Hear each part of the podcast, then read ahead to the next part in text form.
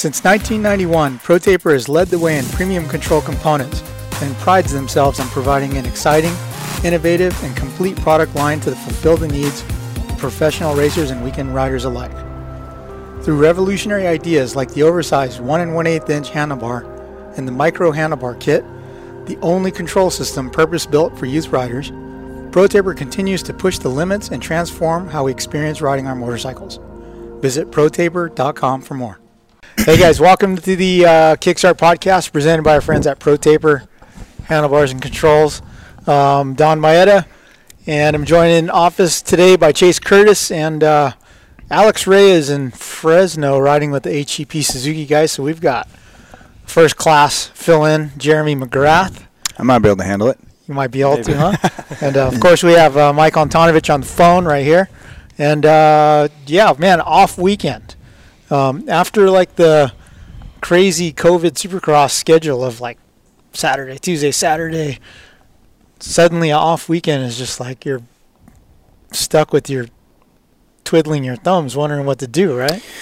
Gosh, I'm sure those guys, you know, having an, an off weekend these days means like must feel like a month, right? Yeah. Because they're doing three races a week, and then yeah. all of a sudden they're off for two weeks or a week and a half, and they're probably like, "Whoa, this is I mean, I know they're all digging the schedule, which is cool, but um, yeah, it must feel like like yeah. anyone, especially I mean, anyone that had a bad race, is probably feeling like it's a really long time. yeah. Because even like when there was a, not a Tuesday race, we're like, well, what? No Supercross yeah. today? Come on. Yeah, I think we're getting spoiled too. It's yeah. nice.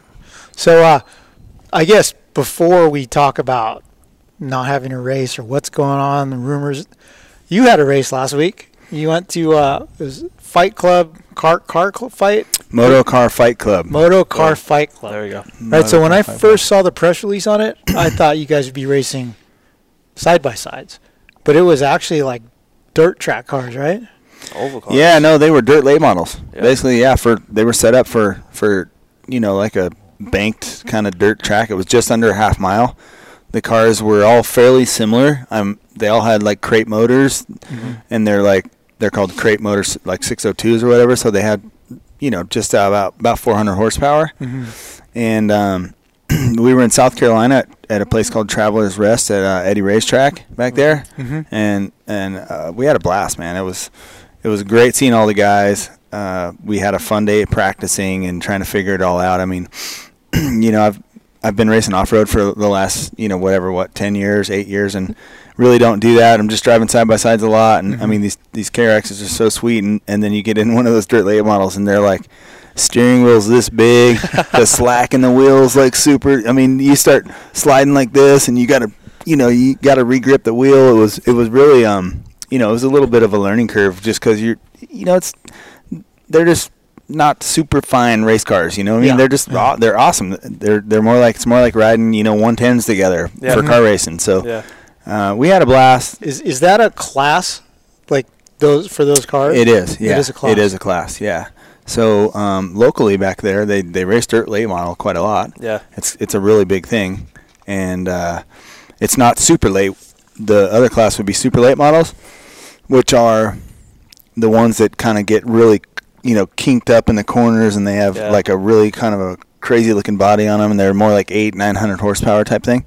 These things are more just you know like kind of the local level celebrity car kind of yeah. thing. Uh, and uh, I mean, I, I think, I th- yeah, I think it's. Well, I mean, trust me, you're going in the corner. It's just under half mile, so you're going in the corner probably 65, 75 mile an hour. Mm-hmm. Still, I mean, you're cranked over. It's pretty fun. I mean, yeah. it was a, it was a lot of fun, and and if you screwed it up, it got your attention. Yeah, you know what I mean. So uh, a few guys did, as you might have seen. Any of you guys that watched that, you can still catch the race on FITE TV. Yeah. You just got to go get it. Um, but we, uh, yeah, we had a blast. It was cool. It was cool to see all those guys, all my old friends.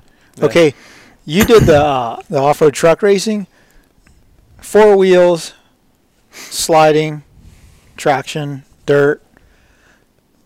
Going into the thing, I figured you and Deegan had an inherent advantage over the rest of it. Do you think that your truck racing background helped?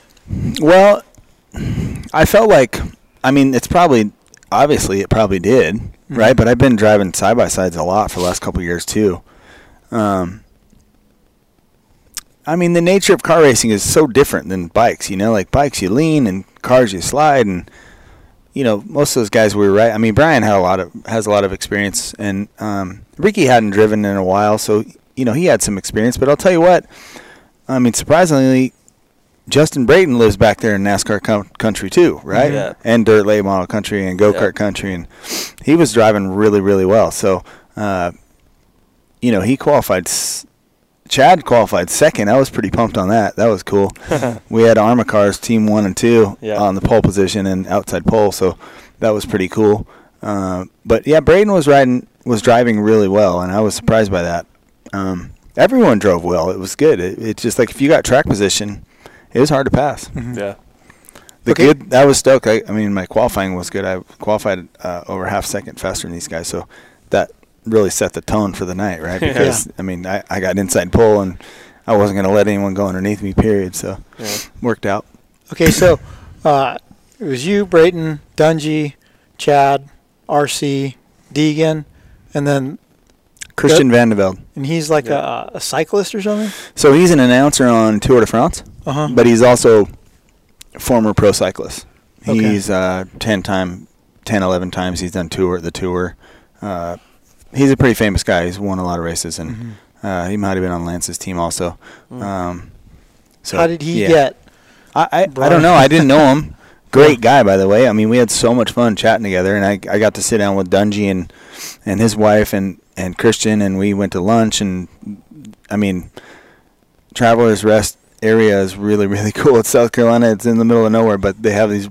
It's really we had a blast, and there was some great lunch spots, and we just kind of hung out and got to catch up, and went to went to lunch with Chad and Ellie and his kids, and Mhm. I mean, that was a lot of the fun was just cool because we all got to really kind of connect again. And Yeah. um, but as far as Christian goes, I think it was uh, RC is friends with him, Mhm. and so he kind of got him in on that. And uh, he, he, I mean, you could see the smile on his face for miles. You know, it, it was something he definitely was not in his repertoire Yeah. to be a car racer and or or do anything like that. And he had a blast. You know, so. Um, his learning curve was quite a bit steeper than the rest of us, and I think, you know, motocrossers in general make they do pretty well when they cross over to other sports because I, you know, as we know, motocross and supercross is, if not one of the hardest sports in the world to, to do and to do well. So all those guys were were driving well. Um, I mean, is it okay to say that you won, or is, I don't want to ruin it for people that potentially still mean, might go to the FITE TV app Yeah. and, and buy the race? I, I think by now everyone knows. I mean, Yeah. I posted on Instagram, and everyone that knows me knows. Um, I mean, it's out there. yeah. But it is interesting if anyone wants to watch. it. I mean, Dungey had a had a nice one, stuffed it in the wall, and That's what I heard. Bray, it, they, they didn't catch it, right? So it's a twenty dollars show. It's not that big a deal. You can go out and watch it. Um, you know, you, if you can deal with listening to Bidos and yeah. and uh, JH, I guess the whole time they they had to kill a lot of time because there was a lot of downtime. Yeah. Um, so, you know, we, we've all talked about it since then. The show can definitely be tightened up for Mhm. sure, but the concept is there, and I think Yeah. I think they just got to tighten up the concept. Yeah. Um, the moto ones do well because everyone wants to see us ride dirt bikes. Yeah. Um, but you know, for me, it's like first of all, I guess earlier in the year I was invited to some of the dirt bike ones, but my Mhm. knee was still I was still Right. recovering from my knee injury, so or knee surgery. So uh, plus, I think you know me racing those guys on dirt bikes. It's not. I don't know how interesting that'd be these days. Really, I'm I'm like by far the oldest guy. yeah. So Now we um, got to get everyone in UTVs. yeah, I think it, I think we got to get them all in UTVs.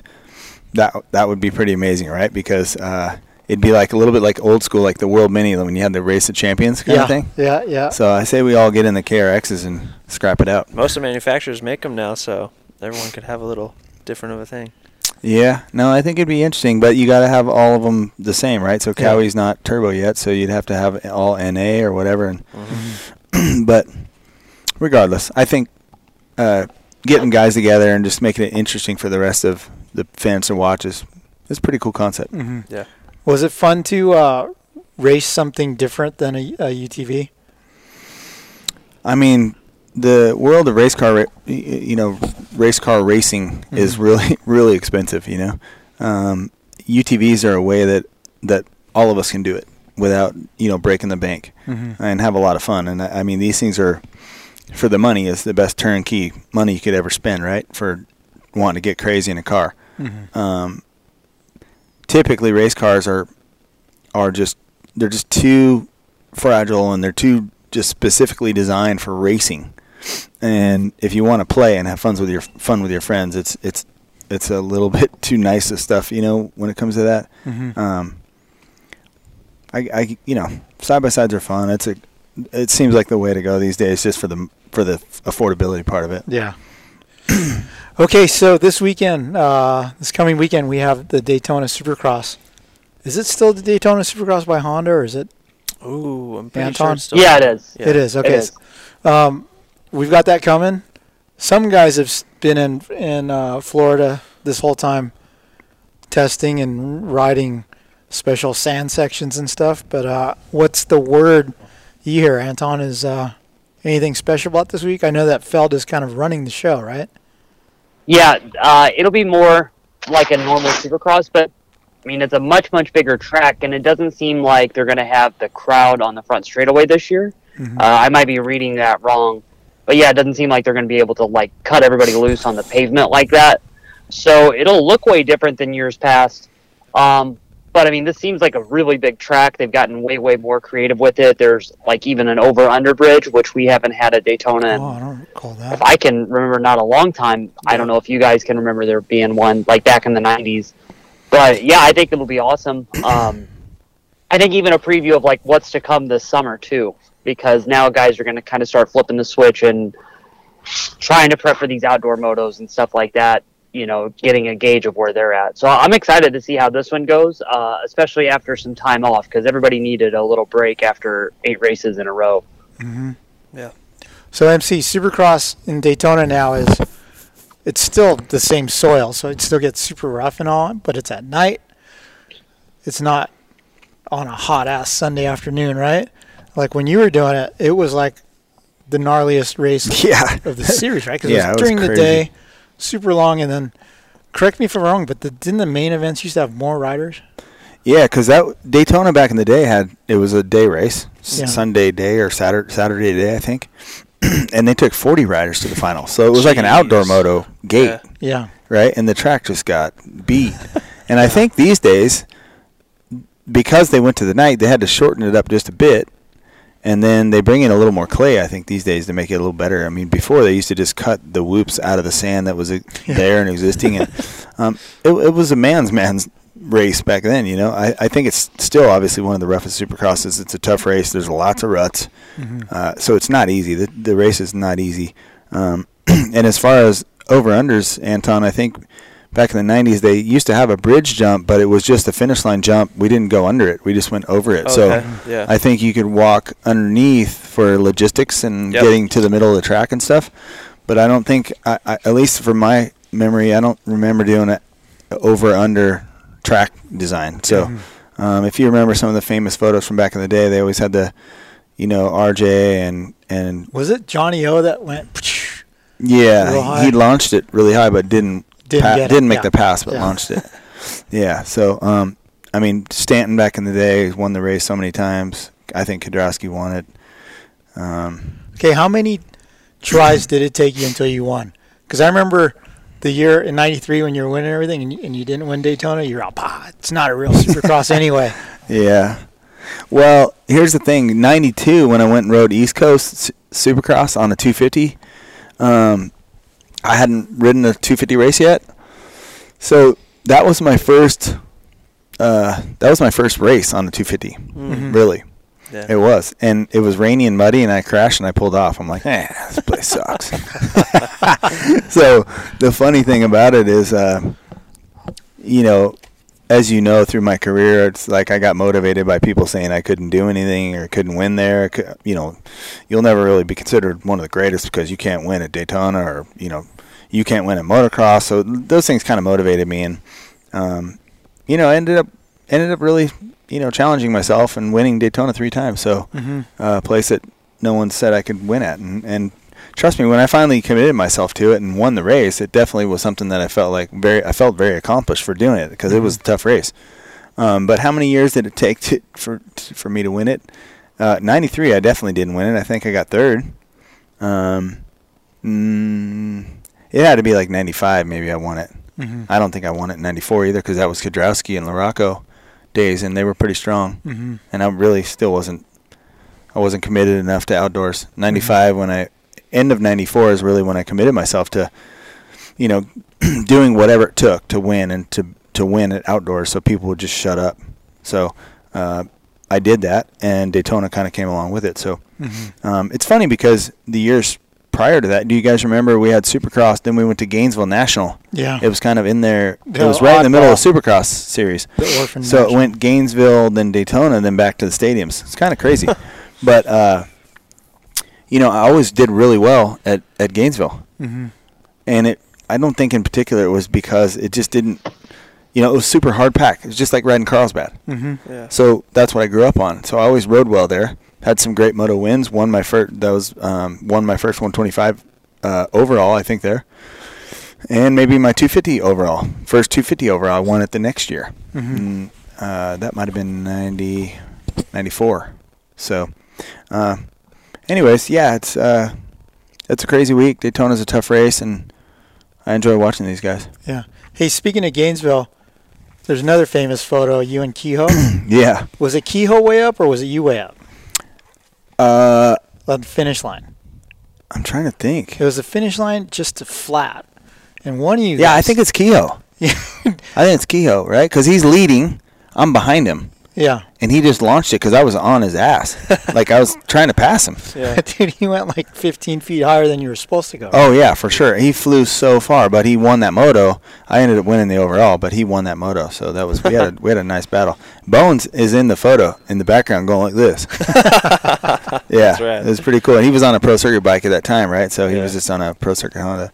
So, and Yeah. Mitch Mitch built my bikes then too, even when I was Honda. So we had the same bike. Yeah. hmm Okay, uh, Daytona coming up. Um, Anton, who's your uh, who's your uh, like if you're a betting guy and Vegas took bets, uh, who would you have for the 250 and 450 mains?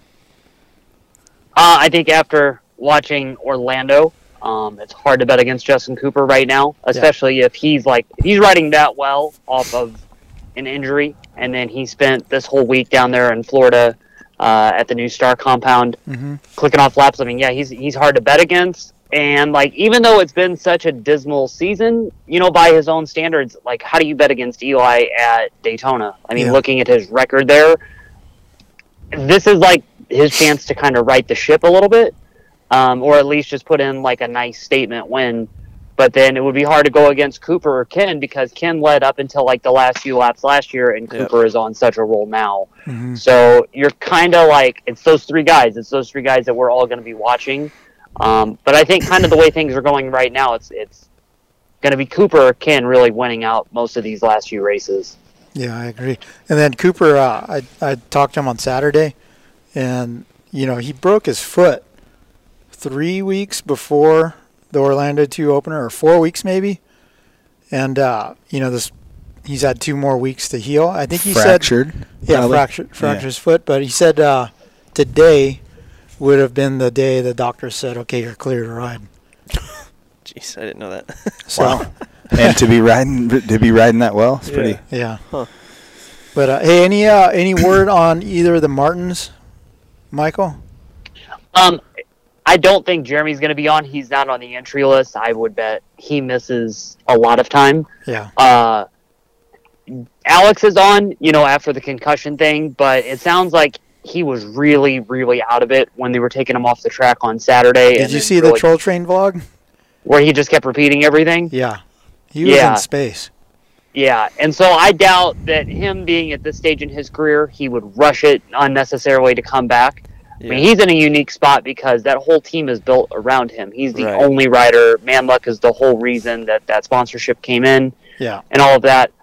But I think that everybody in like Alex's camp knows there's no point in like going out there and hurting himself or like having a poor showing if he's not sharp yet. Mhm. Um, so yeah, I, uh, there's going to be some guys coming back, but then there's a lot of other guys now that are having injuries. Like Osborne says he has like a sore back Right. from a Yeah. disc issue.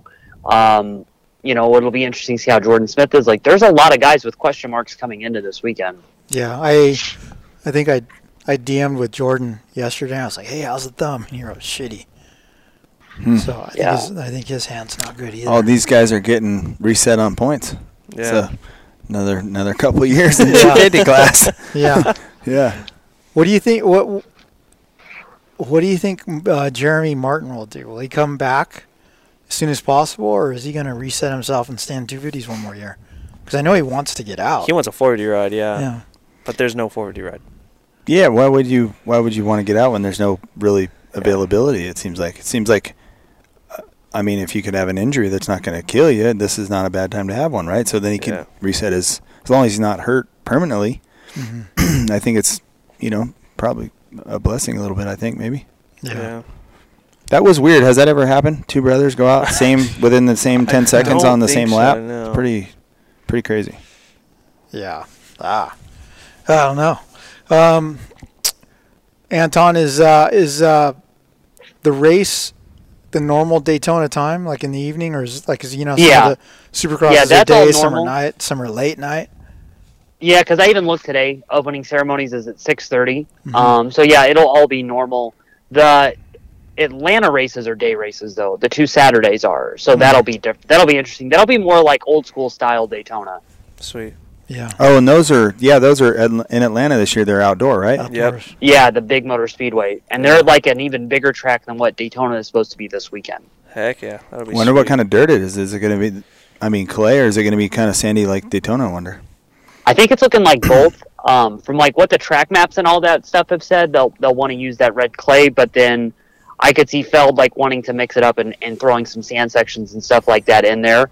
Uh, and then I mean MC, you guys know, I mean riding a 450, it's gonna dig down into that grass and into that like base layer soil. Sure. So no matter what they do, it's still gonna get like super choppy and rough, way different than a normal supercross They're track that hitting any eventually like yeah, exactly. It's not gonna hit that hard base. Uh, depending on what's underneath, you know, never know because you're in Georgia, so it might be clay all the way down. You never know. Yeah. We that year we raced in Charlotte. We did that Charlotte Motor Speedway race one year Yeah. or two years, I think. Mhm. One year was muddy. One year was 97, 98, I think. Um, that was a giant track, and it was all clay. hmm It reminded me of that old school like Oklahoma City track that we raced at outdoors in like 90, 90 I think. Um, yeah, wh- why are they not going to the stadium this year in Atlanta? Just COVID thing, or is trying to do something different, or what's the deal? Uh, I think it's a little bit of the COVID thing. Like Hmm. the Mercedes Benz Dome is already like a really difficult place to get into. It's really expensive. Oh, And then with Atlanta as a city kind of main, maintaining that and their own restrictions in town, I could see them being like, hey, we have to do this by the book. And it would be very cost ineffective for Feld because they're already not making as much money as they've they've made in years past with everything right now. So, yeah, I, I yeah, don't with no fans, like, it's even got to be going there- tough. Yeah. Yeah. yeah. I don't think going to the the Mercedes-Benz Stadium was ever even an option because not even a lot of stuff has been there at all in the last year. hmm Yeah. And then uh, your Josh Hill's coming to race the three Atlanta races. He's just been riding electric mountain bikes, doing big jumps and everything, and he's going to build a 450 and and come race. So no Club MX, just No, it's just well, he says he's going to have an announcement. Is that news, by the way? I don't know. I don't know. he told me. we did a we did a quarantine show last week on it, and Oh. it got a lot of views. People are stoked on Josh Hill, but yeah, yeah. yeah, I don't know. He's been making some cool videos over the time, but he, we haven't seen him at the track in a long time. Yeah. yeah, it's just been a minute. what club club MX 250 team last year for like Some he races. went through like three rounds, and then he hurt himself. Yeah. Mm, yeah. I don't know. But he said uh, he said Justin is in the sheriff's academy right now. He's still Just- in it, or is he out yet? I heard No, he was he- out. He he told me he's not a sheriff yet. Okay. He's training to become a sheriff, okay. but Straight off the gate, right to the sheriff's academy, huh? Dang, that's cool. yeah. Wow. Where at? Here? No, up- Pacific up- Northwest. Yeah. Oh, okay. Yeah. Hmm. The dad life Going for the career, career. career job now. Yeah. I don't know. Hey, so MC, uh, well, we are we're eight rounds, I think, in to the Eight, series. yeah. Eight rounds. Uh, what's been the biggest surprise for you, and the biggest disappointment? Say, the best pleasant surprise, the biggest disappointment. Gosh, I don't know. I think that um,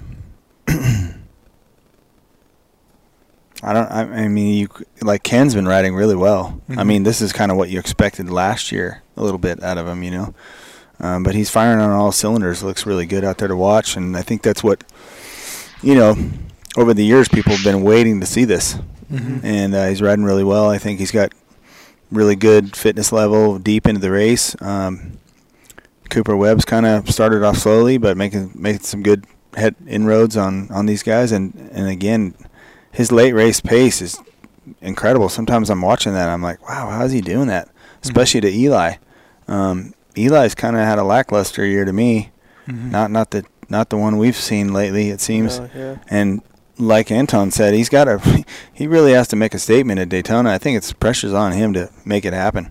Mhm. Um, it's disappointing to see Adam have his troubles. Um, I think Adam is. I don't think we saw Adam at 100% yet this year, and I then don't now think he's out. once. Yeah.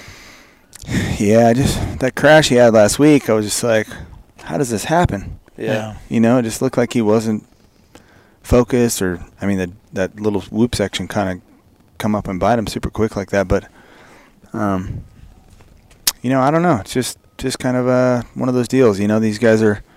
They say that second for someone like Eli, they say the second one's a little bit harder. You know, right? You get Yeah. right around with the number one plate; it's a little tougher. But he, the guy just, I mean, I just grit my teeth when I'm watching him. Like the guy's just got to get his starts better. Mhm. Yeah. I mean, if he could just get up front, it makes a huge difference, and it's so such a roll of the dice when you're watching him.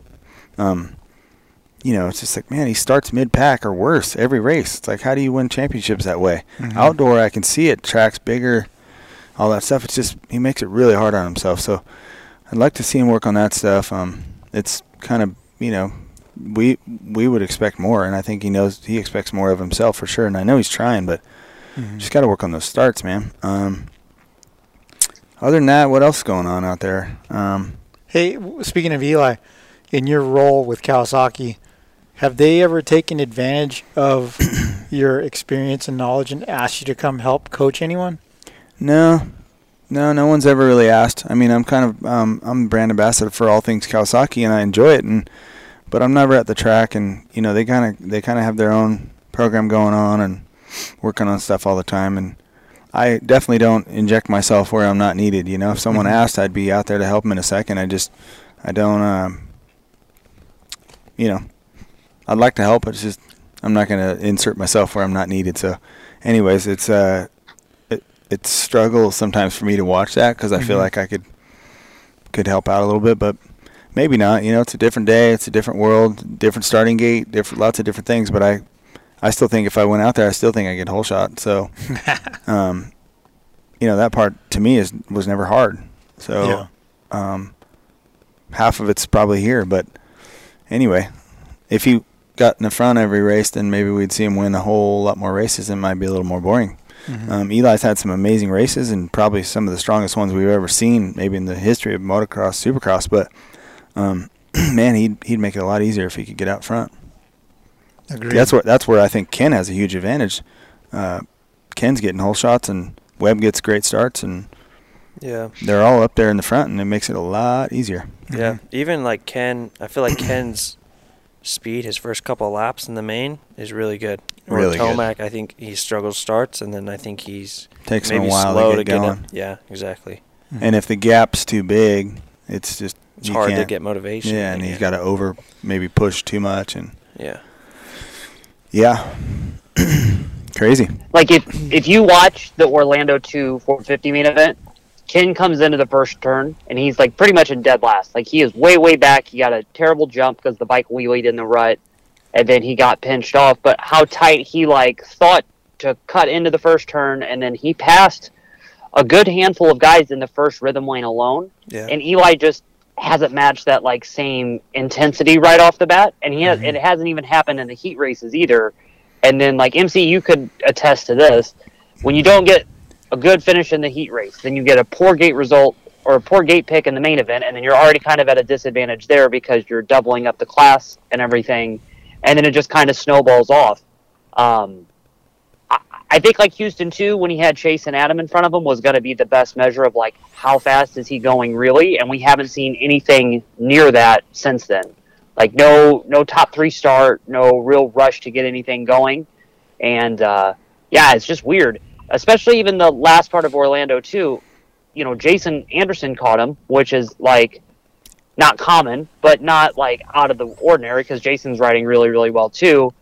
But Eli's like even late race pace, it just kind of is lacking a lot too. Where Yeah. usually that's where he builds. Like Yeah. there's no real like holy shit, he's killing it out there. It's just kind of like he's going, he's going fast, but it's just not like the kill or be kill pace. Yeah, it, it used to be more like here he comes, you know, here he comes, Yep. and now it's not really hasn't been like that. Um, and like you said, you know, Anderson, and then there's Musquin was riding really good too. Yeah. Um, you know, those guys had some better late race pace than Eli, and I don't know. Yeah, I think having you know a bad heat race or you know bad gate picks, and then I, I don't know. I don't know if you guys watch, but I mean, Eli wa- lines up on the inside of the starting gate a lot, right? Mhm. And I think, to me, he, and, and I don't know if you guys noticed this, but he hits the brakes early too, Yeah. right? So I think he, it's almost like he's planning on already having to hit the brakes and go very inside to try and pass a few bunch of guys because he's planning on getting a bad start. So that's to me, it doesn't look like he's super super confident when it get, gets to those points. And um, you know, back in the day when you used to get a bad start and you'd have a bad pick in your gate and whatever. I mean, I could outbreak anyone. I would just hold it on longer and I would outbreak them. That's just what I would do. Yeah. And and I don't see any, you know, I just don't see any sense of urgency. Now, when you're talking about Ken, you saw him get the bad start, but you saw how many dudes he passed right away, and he was like in a hurry to get Mhm. as far up as he could when everyone was together, and it made a difference at the end, right? I mean, he caught all the way up, but he caught up to second, right? Was it second, or Second or third. third, something like that? I mean, Yeah. Third, I think. yeah, I mean, he he was flying, and it, with his late race pace, I mean, he, he didn't have to deal with that many guys at the end. Right. So, um, you know, I don't know. Everyone's everyone's different. It's just we're not seeing the urgency out of out of Eli. I think, and but can you can you build that in, or I mean, some he he's kind of by nature just kind of waits for it to unfold and then kind of comes Yeah. on strong at the end. Maybe, maybe he's just not you know he's just not feeling right or whatever. But um, there's definitely no way you can you can doubt the guy. He's re rips. He's Mhm. unbelievable. But we're just not seeing that sense of urgency. Yeah, it's funny is because you think, oh well, he got his Supercross title, and he got the monkey off his back, and, and he's new dad. Maybe he's gonna retire, but now the the talk is he's gonna race more because he wants to go out with fans, like a full fan attendance. Right? Well, Isn't what do you mean? How that old is he now? Twenty-seven. 27 or 28. Yeah. Yeah. Ricky Carmichael retired at 27. I think Eli will probably race a little bit longer. Um, when do you think they'll have fans? 22. Maybe. Never. Maybe. If it's up to Gavin Newsom, never. yeah. When will they have fans in California? 24, maybe. yeah. yeah, exactly. Hi, Swap Moto Live listeners. This is Alex Martin. At Arai, every helmet is handcrafted with dedication to pursue gains and protection, and that is exactly why I choose to race in an Arai helmet. This lifeblood of obsession with protection is driven by a single shareholder and runs through every person who builds an Arai helmet. This is what sets Arai apart. This is Arai. Who does Ken Roczen, Chase Sexton, Hunter Lawrence, Jett Lawrence, Mitch Evans, and four time world champion Tim Gajser turn to for power? Yoshimura, since 1954.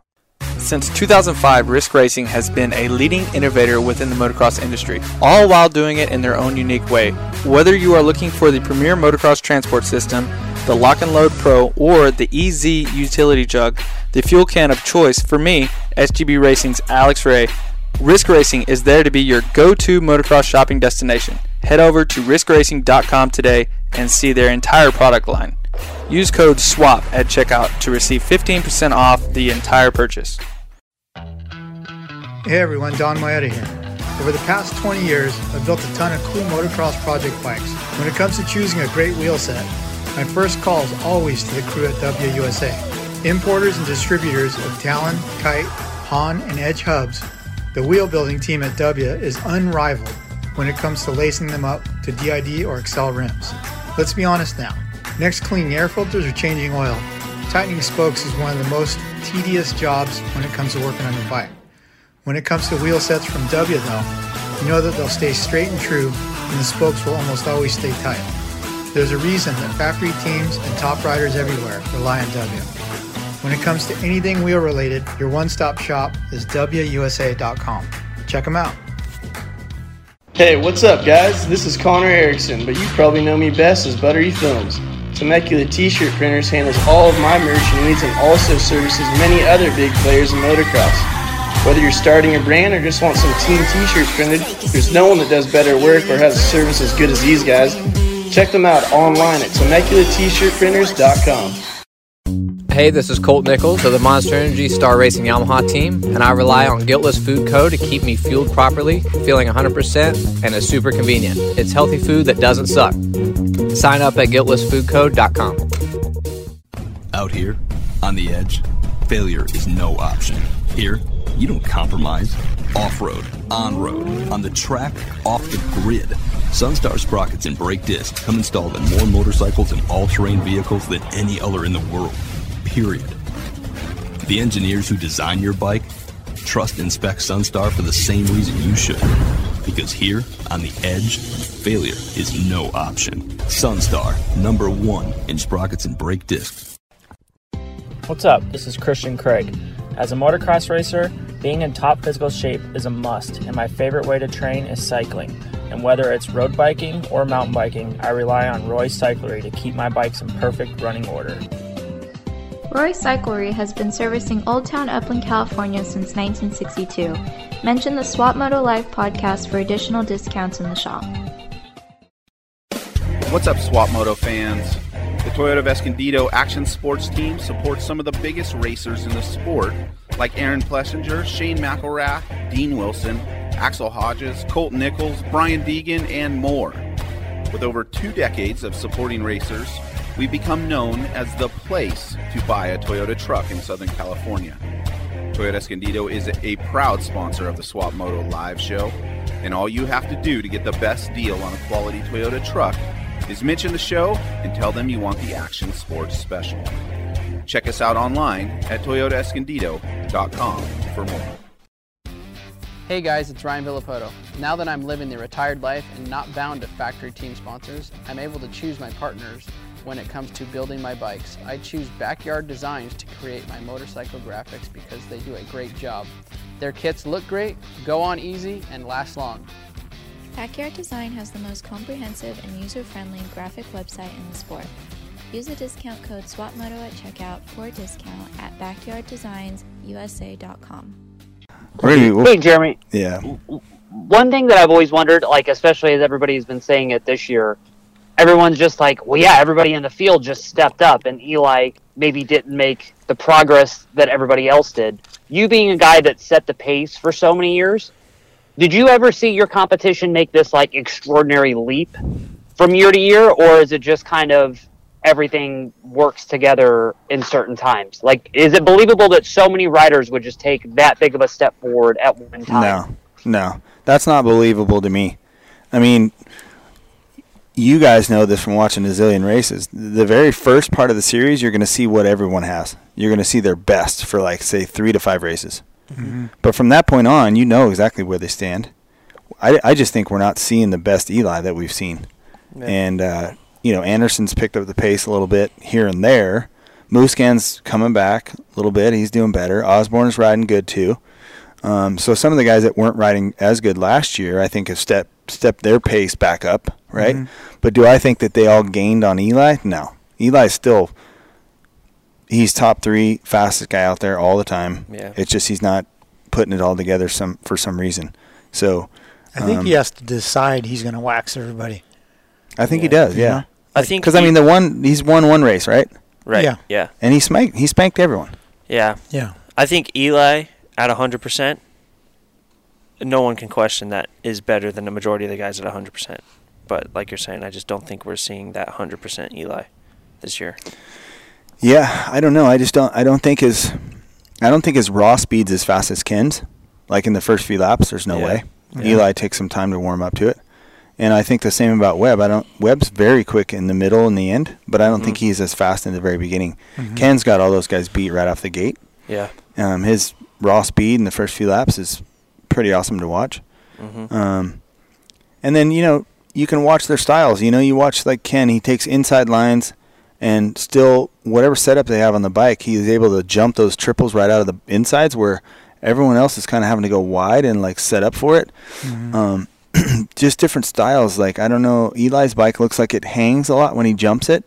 He like really has to struggle to get up on top of like say either a three out of a corner or up on a table 3 Mhm. where Ken just squirts his like bike just squirts off the corners and um, you know I don't know if it's because he's lighter or just maybe a different setup or whatever, but um, the Honda looks good out there, Mhm. and uh, especially in the beginning of laps of the races. So Yeah. um, it just looks, I guess you know, for me, things have always looked a little more difficult for e- Eli. Like it's like it look he doesn't make it look super easy. Yeah. It looks Yeah. difficult, uh, where Ken makes it look really easy. Yep. So and, and maybe it's just their styles, but um, you know, two different styles, two many different ways to get it done, but their styles aren't really matching on the track. Eli's not quite found the pace at the end of the race that he had before. Hey, one of the uh, things I really enjoy about the Supercross broadcast is the, the science of Supercross. Right? I think you do a great job on that. Thank you.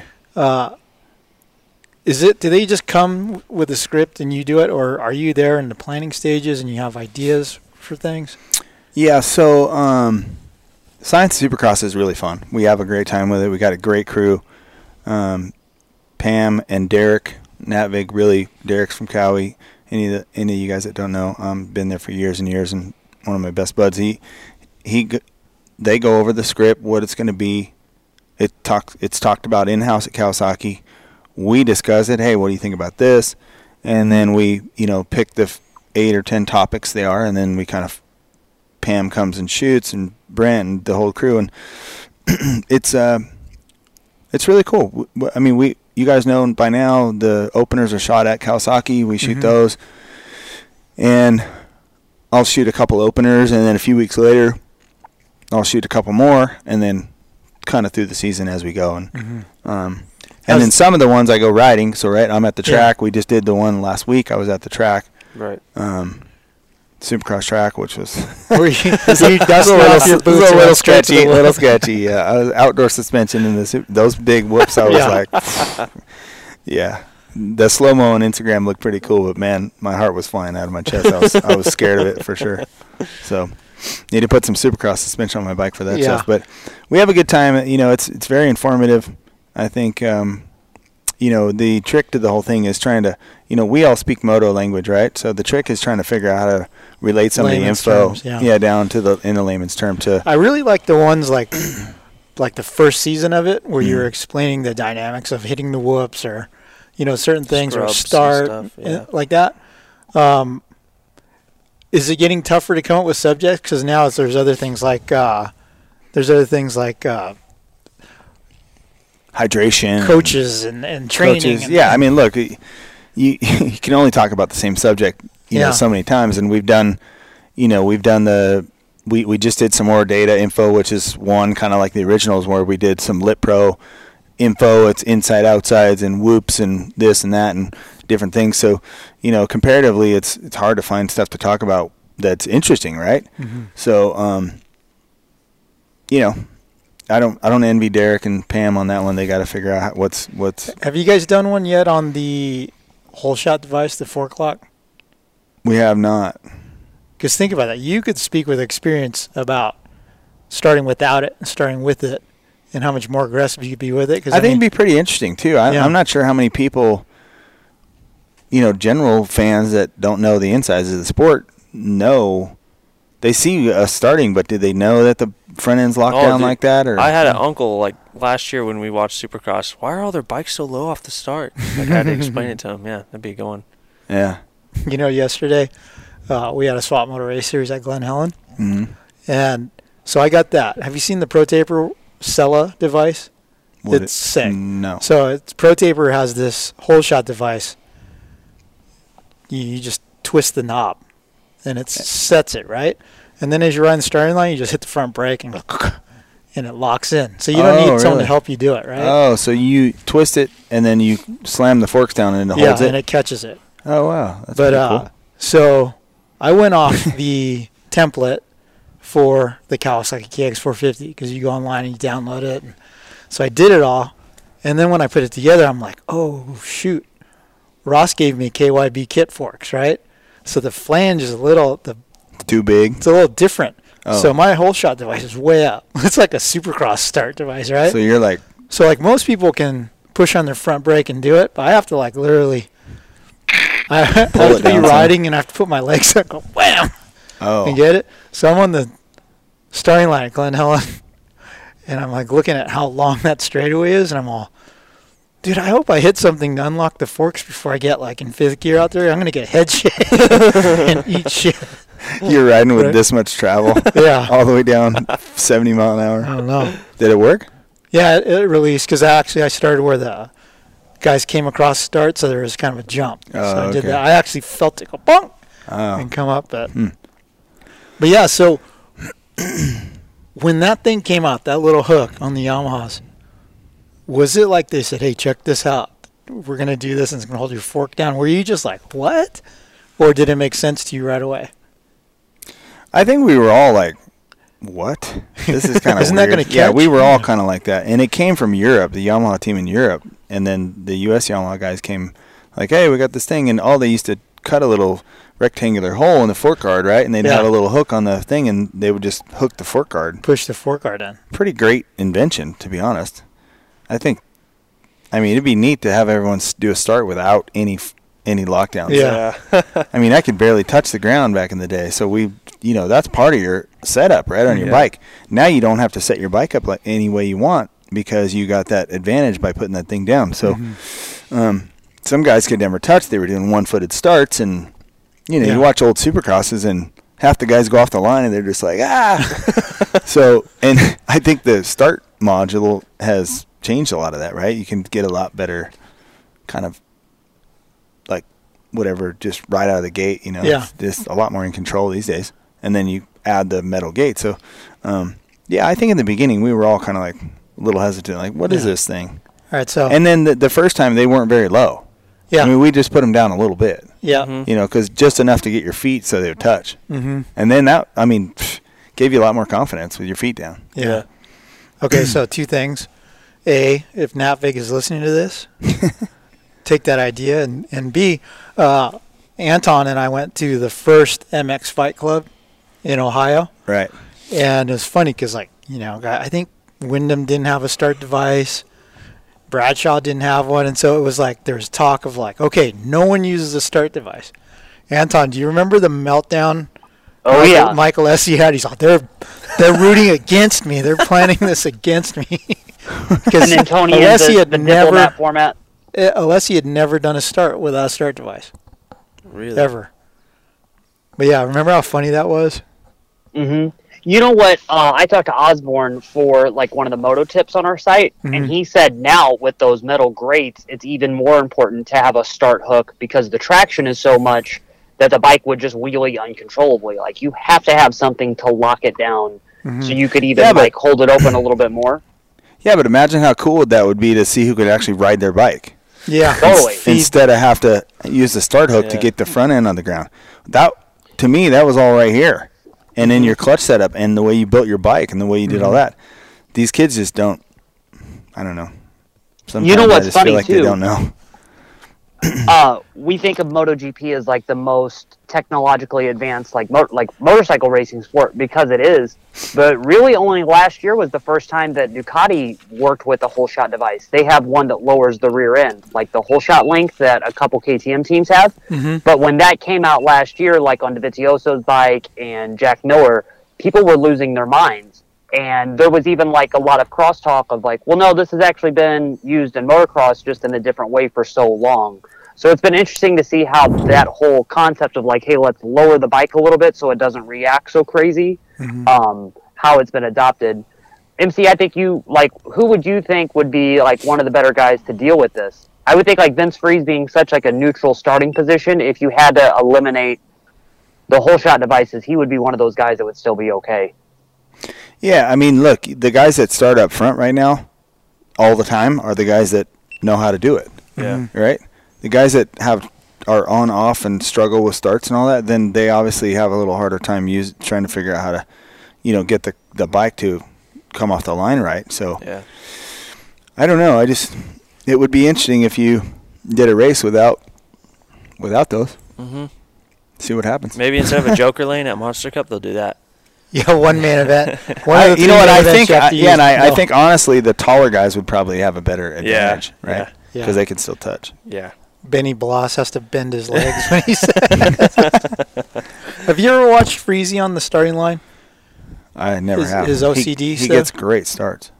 But you never seen like he like sma- Slams he his- slams the steering stops. Bang bang bang bang. Bends him. Yeah. He's got a routine. Guy's a hazard out there. He's got a he's got a routine. Actually, the one He's got a routine. Uh, I've seen like it a lot. whack, whack, Getting everyone's away is Yeah. a good routine.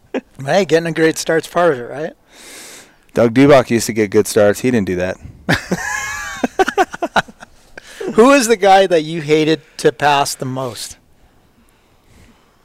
Well, I mean, I, I it's commonly known that I, I mean, just Emig sucked to pass Yeah. because every time he passed him, he would, even if he was dog ass tired, he would somehow muster up enough energy to come back at you the next corner. So when you made the pass, you had to make the pass and just go so hard for the next 50 feet or whatever to get you know another quarter bike or whatever you can do to sort of prevent an, a retaliation pass. Yeah. Um, you know, LaRocco's pretty wide. He was a wide.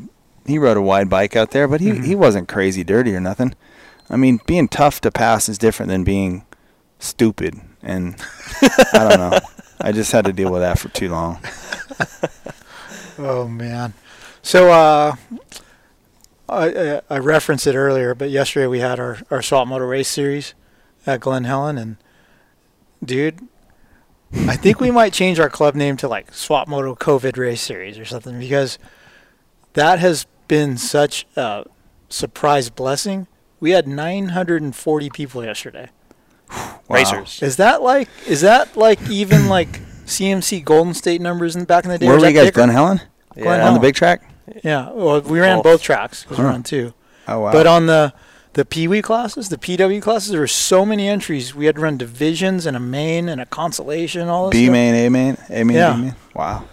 You know, like- you're hearing a lot about that. I mean, like talk to anyone else back east, and those GNCC races are just having Yeah. mass amount of entries, and um, I mean, I guess it's proof when people don't have nothing to do and they're Yeah. made to stay home, they go outside and they go ride dirt bikes. You know, I think it's been a good as a whole for our industry because that could mean that w- the f- future is really bright, right? A lot of little kids, Mm-hmm. a lot of people getting involved, um, and if that helps our sport, then I'm I'm all about it. But I think it's yeah, man, that's those numbers are big. Yeah, but thinking back in the day, like remember when you and I were at CMC Golden State races and stuff? Remember how huge those were? And They seemed huge. They- How many entries were they? but there were so many entries. Was one track though, but there's so many entries. Remember Stu used to run like two laps and three lap races. oh yeah, at the end of the day, they were cutting motos so hard because yeah. I remember one lap at one time at Glen Helen. I did the start and I got the white flag. no way. two laps. oh my but, gosh, But I mean, were there that many people back then, or is it bigger now? It's psycho. I don't know, man. I guess I need to go to a local race and check it out. Yeah. It's kind of weird and seeing like yesterday we had LBZ out there too. It's just like this Michael whole- Mike Russell. He was Yeah. there. Were you here the other day when he was here? No. Okay, so Mike Russell came and did a Swap Moto Live show with us. Dude, he brought in that KX250 with the mag aluminum wheels and the chrome plastic, and Oh my goodness. Dude, his Yeah. old '90s Suburban. There's a, like two pictures of you on it. There's Really? Have you Pictures seen of that? people everywhere on it. Yeah. the whole thing is black and white heads cut out, pictures of, from parties and stuff. on his suburban. on yeah. his Suburban, yeah. What's he doing? There's no LBC. Is No, there? he Yeah, brought it back. it's back. There was like I counted I think 12 people racing in LBZ gear yesterday. In baggies? Yeah, in baggies. Oh, man. Baggies and flame have flame long sleeves. vet class? Probably. Yeah, yeah, yeah. Wow. Yeah, That's he says, crazy, uh, dude. Wow. He's working on like the LBZ network, which would be like FITE TV or something. yeah. And he says he has hours and hours of unreleased footage. And he's all, bro, I've got footage of MC at Club Rubber. Good thing I was winning. oh man. But, I was um, gonna say if I lived in the the days of social media, I might have been in trouble. Yeah. Even though I was trying not to get in trouble, Mhm. it just there was guys a little crazier than me, but I wasn't afraid at times. Yeah. Hey, We had a good time. you earned the right to goof off. I mean, look, we were growing up, man. We were kids. Mm-hmm. I mean, today it would it just wouldn't work, but back then it was just the way it was. Yeah. Well, uh, yesterday at Glen Helen, one of my good friends got hurt. So a shout out and a get well to Wayne Ashby. He uh, he crashed in the sand section, broke his hip and the top of his femur. So he's having surgery today. Mm, somewhere down Big shout out. Kaiser. Yeah, I don't know if it's the same type of femur surgery as like the big rod. Yeah. But still, a hip.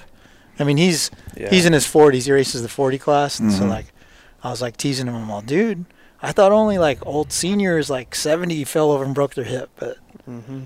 I don't know. Got to get him a life life alert button now. a life alert. Yeah, I've fallen. I can't get Yeah, up. that's right. yeah, but um, yeah. Well, uh, Anton, anything else we should touch on? No, not really. Just kind of ready for spring to pop open. Like you guys had the race series this weekend. I finally got to do moto back here, Hmm. and like it's it's kind of the same thing. Like everybody is dying to go ride now. Like now that the weather's warming up back here, uh, dude, there were people. I went to ArchU in uh, East St. Louis, Illinois. Mm-hmm. There were people from Wisconsin, which was like a five-hour drive, from Indiana, which was like a three and a half-hour drive, just like all coming down to do a two-day practice, which was Mhm. which was awesome. And and it's the same thing as you guys see in California. It's a big mix of people that are coming. There's guys that are coming in brand new trucks with brand new factory edition bikes or works at like. There were two Works Edition Hondas in my practice group, and I was like, "Shit, that's awesome!" And it was dudes that bought them on Friday and then brought them to the track No on Saturday. Yeah, one guy was like, "It's my first day riding this thing," and then you saw some other guys that had like 02 KX 125s with like caved-in expansion chambers, and they were like having a blast. Mhm. And yeah, I think I mean that was awesome. Um, and like our race season now is getting ready to start. Like that same track, Arch UMX Park, they're having a big pro am race this Sunday with like a pretty good points and payout. So it'll be interesting to see like how everybody does in year two of this whole COVID thing. Mm-hmm. Do people come back and like participate, or was it a one-time shot where they had all this money that they had saved up from like Not a check anything. and not doing anything, and then they blew it?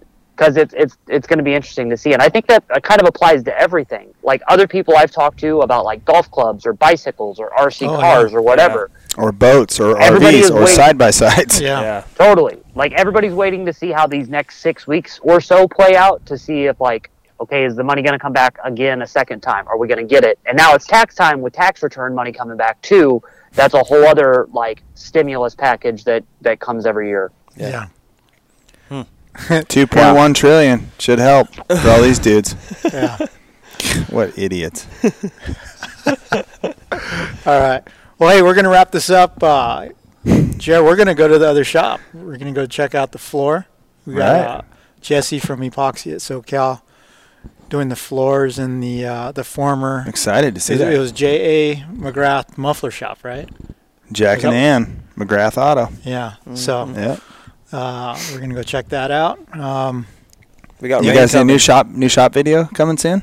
yeah, new Yeah. shop video coming soon. Sweet. Yeah. Yeah. Be- Stay tuned for that. It's gonna be cool. Rain coming. Maybe we can go out to the desert. Get this thing dirty. It's supposed to rain. Yeah, we need to do that again, don't we? Yeah. Yep. But uh, all right. Well, hey guys, thank you for listening. Anton, thanks for uh, calling in. Jared, thanks for coming in Yeah. and filling in. Always a pleasure having you on the show. And uh, thank you guys for listening. Be sure to check out swapmotolive.com, and uh, we'll talk to you next Monday.